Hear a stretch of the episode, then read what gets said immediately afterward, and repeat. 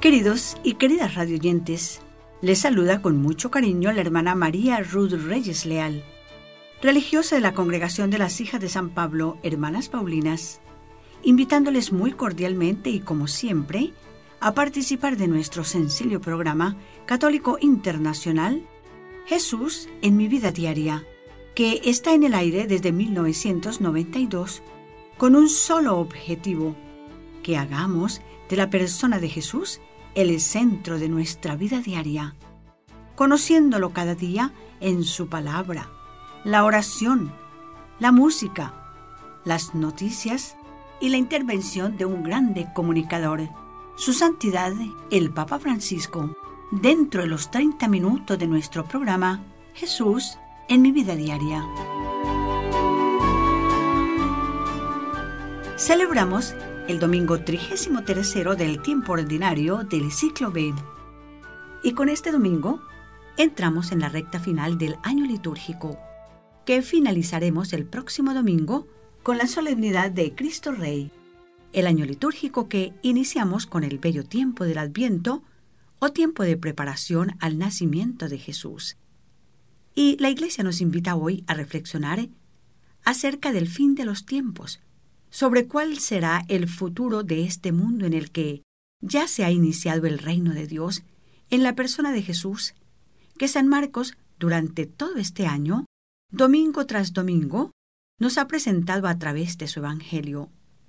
Hoy todos los cristianos del mundo somos convocados a una seria meditación sobre esta segunda venida del Hijo del Hombre, el cumplimiento del último acontecimiento positivo de la historia de la salvación. Queridos radioyentes, dispongámonos a seguir la oración de apertura haciendo nuestro acostumbrado silencio.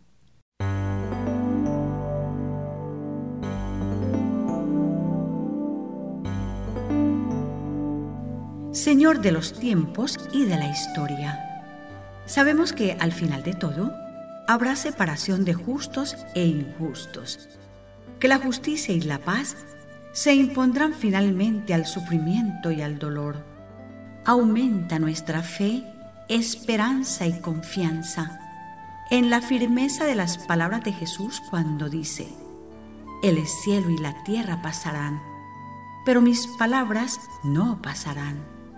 Enséñanos a pensar serenamente en este final, para que aprendamos a vivir en plenitud el momento presente creyendo en Dios Todopoderoso, que en el pasado salvó a su pueblo y lo salvará ahora una vez más y para siempre. Amén.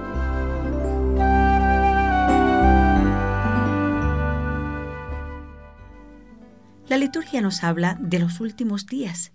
Todo pasará, menos la palabra divina. Daniel, en la primera lectura de hoy, y el mismo Jesús en el Evangelio de San Marcos nos sitúan en la perspectiva del fin de las cosas terrenas. La venida gloriosa del Señor al final de los tiempos, o parusía, que significa presencia, y la describen con señales prodigiosas, con imágenes cósmicas, el sol, la luna, las estrellas, que se desprenderán del firmamento, estas imágenes son características de la tradición profética y apocalíptica para describirnos la grandiosidad de esta venida gloriosa del Hijo del Hombre. Todo esto es un lenguaje simbólico que manifiesta la magnitud y trascendencia del punto culminante de la historia universal, que no es una catástrofe del cosmos, sino el día de la salvación para los justos. Esta simbología nos transporta a aquel gran gesto de amor de Dios en el prodigio realizado al comienzo de la historia humana, la creación del universo. Queridos radioyentes, y haciendo ahora nuestro primer paréntesis musical, les invito a escuchar en la voz del Padre Ceciño el bello mensaje Gloria del Universo. A ti, Señor, cantamos y alabamos, a ti, Señor glorificamos, glorificamos. La creación entera proclama tu poder. Ángeles y arcángeles proclaman tu poder. Hombres y mujeres proclaman tu poder. La voz de los profetas, El coro de apóstoles, la sangre de tus mártires proclaman tu poder. todo lo creado canta y canta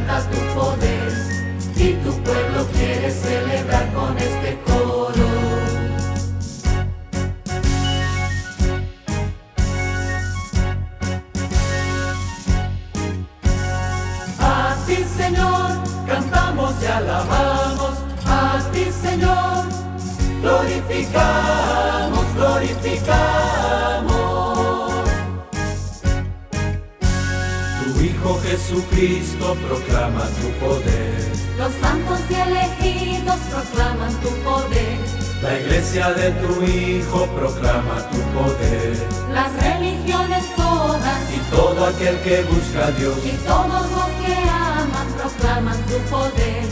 quien halló la paz alaba y canta tu poder. Y tu pueblo quiere celebrar con este coro. Gracias, Padre Ceciño, y al grupo Siembra y los Cantores de Dios por su bonito mensaje Gloria del Universo. Es una producción de las Hermanas Paulinas de Brasil. Misa para un nuevo siglo. El Evangelio de Marcos, a lo largo de todo el año litúrgico, nos ha venido guiando a través de una pedagogía vivificante, presentándonos todo el misterio de Jesús y su mensaje salvador, en su misión y esfuerzo por implantar el reino de Dios.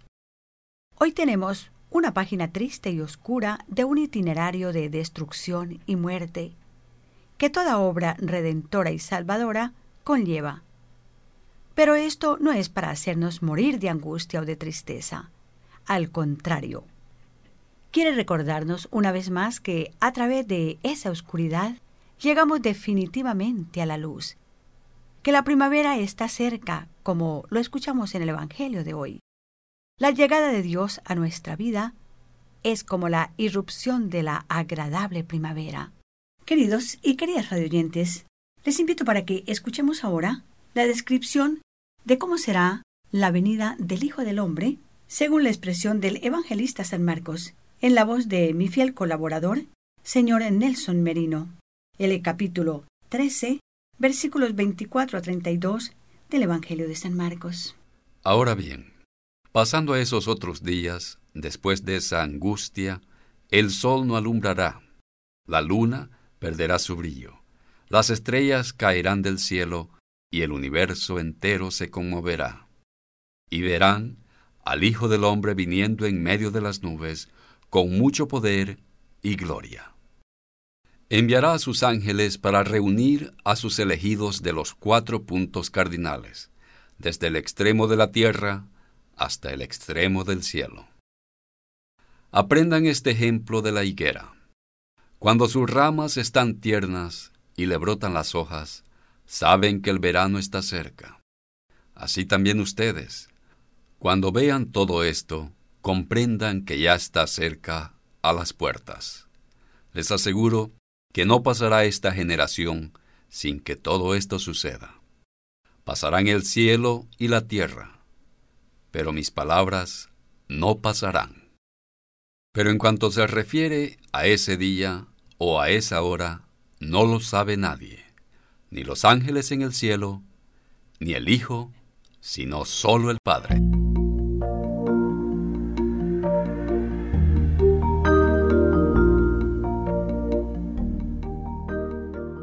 El Evangelio termina haciéndonos una llamada a la fe y a la esperanza, cuando nos dice, pasarán el cielo y la tierra, pero mis palabras no pasarán.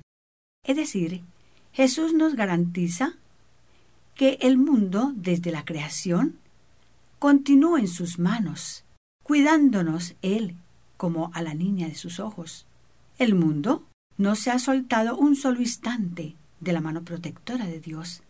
El mundo es creación de Dios y está enteramente bajo su cuidado y responsabilidad, a quien no se le escapa nada de su mirada, ningún dolor, ninguna lágrima, ninguna injusticia, aunque para muchos que sufren tan terriblemente, abrumados por el dolor de tantos males, que aquejan a este mundo creado por el infinito amor de Dios. La alternativa es fiarnos de su palabra y esperar contra toda esperanza, como nos lo dice hoy, el cielo y la tierra pasarán, pero mis palabras no pasarán. Y como nos recuerda San Pablo también, Dios todo lo permite para bien de los que le aman. Un cristiano no puede ser pesimista. Aunque su corazón esté triste y llore, como lloró Jesús ante el templo de Jerusalén, símbolo de la religiosidad en la que él mismo había sido educado. Y aunque estemos viviendo tiempos difíciles y sometidos a una grande violencia, debemos escuchar en lo profundo de nuestro corazón que nunca estamos solos, porque vivimos siempre protegidos en las manos divinas de nuestro Creador. El que fue compañero de camino y participó nuestro destino, estará siempre compartiendo nuestra vida, fortaleciéndonos y llenándonos con su invisible y amorosa presencia. Jesús está donde está el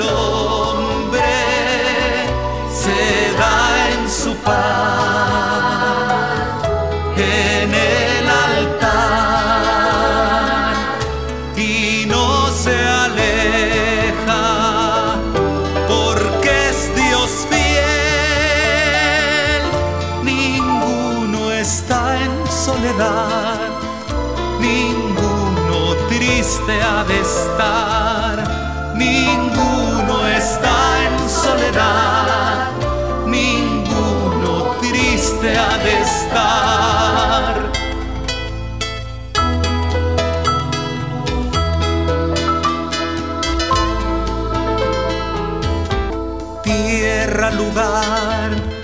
donde el hombre lucha por construir la fraternidad, busca la paz, en odio anhela borrar y la maldad.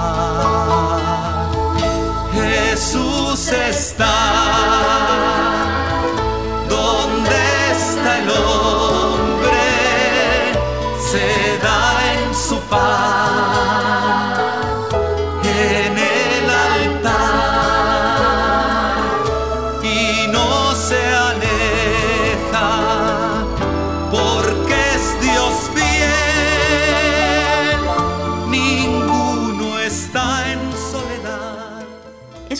la voz de Miguel Enrique Cubillos y la coral Copel el bonito mensaje Jesús está, bajo la dirección general de la hermana Sandra María Restrepo, hija de San Pablo. Este mensaje se encuentra en el CD de La Misa El Buen Pastore y es una producción de las hermanas Paulinas de Bogotá, Colombia. ¿Y cuándo sucederá ese juicio de Dios? No se sabe. Y no lo sabe nadie, ni los ángeles del cielo, ni el Hijo, sino solo el Padre. A Jesús no le interesan las fechas y no está programado en su misión revelarnos el día y la hora. Es el secreto del Padre. Ninguno, absolutamente nadie, está autorizado para hablar acerca del momento final que ha determinado el Padre. Por lo tanto, no se debe prestar atención a quienes hablan acerca del fin del mundo, poniendo fechas que jamás se han cumplido y que no se cumplirán. Además, no se trata tanto de un final del mundo natural, cuanto de un final de un mundo de pecado y de muerte. Debemos entender bien la imagen que nos presenta el Evangelio de la higuera y del grano de trigo. Sin muerte no hay primavera de resurrección. Y frente al final eh, del mundo, Jesús nos invita a la vigilancia. Frente a la venida del Hijo de Dios, se nos propone la esperanza gozosa y que nos presentan las tres lecturas de la liturgia de este domingo 33 del tiempo ordinario. Especialmente el relato de Marcos, que ahora toca a su final en este año litúrgico. Sus últimas consoladoras palabras son que al final de la historia, tanto personal como colectiva, sigue estando en las manos del amoroso Padre Dios. Y San Pablo nos recuerda que en todas las cosas interviene Dios para bien de los que le aman. Y la Iglesia, nuestra Madre, nos invita hoy a poner énfasis sobre el aspecto positivo de las lecturas de hoy, diciéndonos que enviará a sus ángeles a congregar a los elegidos, a todos los que están inscritos en el libro de la vida.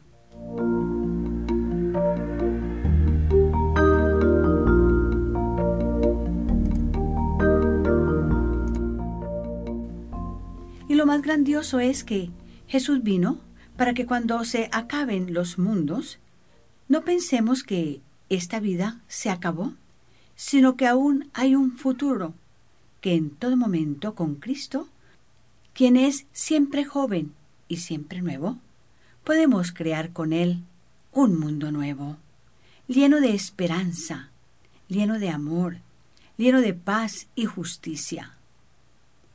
Y aunque a veces se nos acabe el mundo por la muerte de un ser querido, por una enfermedad, por la infidelidad de un esposo, por una situación económica, por una reputación destruida y por tantos otros problemas y angustias que muchos de ustedes conocen, Cristo vino para que cuando se nos acaben estas seguridades, estos mundos humanos, nos salvemos, ayudándonos a poner las cosas en perspectiva de la eternidad, del amor de Dios y de la felicidad eterna que Él nos promete.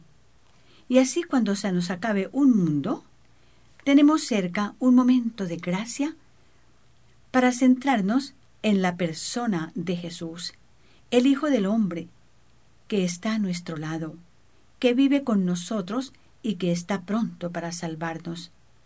Y el secreto es vivir con los ojos puestos en Jesús, quien nos amó, sin olvidar los desafíos que nos rodean con la esperanza de estar para siempre con Jesús en el paraíso de su gloria.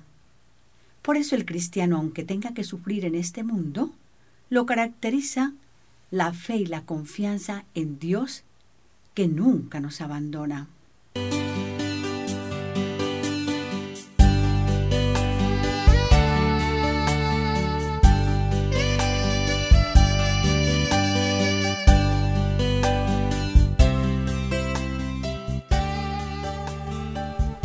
Queridos y queridas radioyentes, las hermanas Paulinas estamos presentando nuestro programa católico internacional Jesús en mi vida diaria.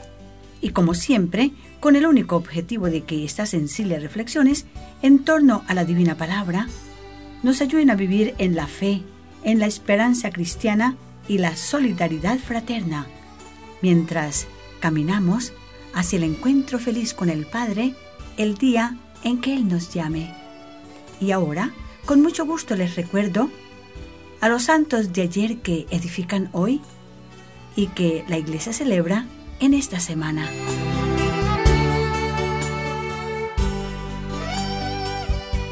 El 15 de noviembre la iglesia celebra a San Alberto Magno. El 16 celebra a Santa Margarita de Escocia y a Santa Gertrudis. El 17 de noviembre la iglesia celebra a Santa Isabel de Hungría. El 18 celebra la dedicación de las basílicas de los apóstoles Pedro y Pablo. El 19 celebra a San Abdías, profeta. El 20 celebra a los santos Octavio, Solutor y Adventor. Y el 21 de noviembre se conmemora la presentación de la Santísima Virgen María al templo. Felicitamos a quienes celebran en esta semana su santo nomástico o su cumpleaños y con mucho cariño y como siempre les ofrecemos el lindo regalo de nuestras oraciones. Y a continuación les presento con mucho gusto las noticias de la Iglesia y del mundo.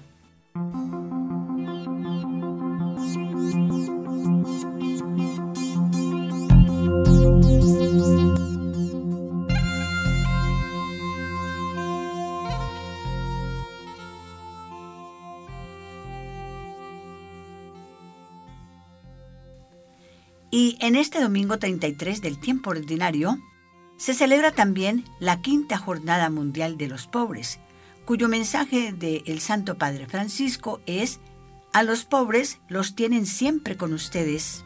Deseo que la Jornada Mundial de los Pobres, que llega a su quinta edición, arraigue cada vez más en nuestras iglesias locales y se abra a un movimiento de evangelización que en primera instancia salga de, al encuentro de los pobres allí donde están. No podemos esperar a que llamen a nuestra puerta. Es urgente que vayamos nosotros a encontrarlos en sus casas, en los hospitales y en las residencias asistenciales, en las calles y en los rincones oscuros donde a veces se esconden, en los centros de refugio y acogida. Es importante entender cómo se sienten, qué perciben y qué deseos tienen en el corazón. Primo Masolari dijo, los pobres están entre nosotros.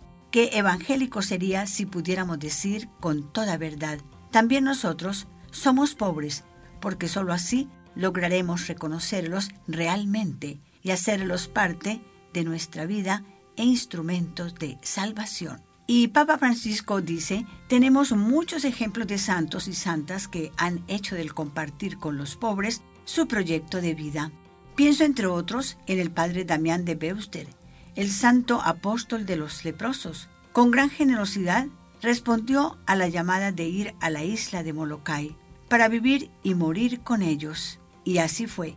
La lepra lo afectó también a él, signo de un compartir total con los hermanos y hermanas por los que había dado su vida. Su testimonio es muy actual en nuestros días, marcados por la pandemia del coronavirus. La gracia de Dios actúa ciertamente en el corazón de muchos que, sin aparecer, se gastan por los más pobres en un concreto compartir. Y hasta aquí parte de la maravillosa reflexión que su santidad el Papa Francisco ha hecho acerca de esta Jornada Mundial de los Pobres.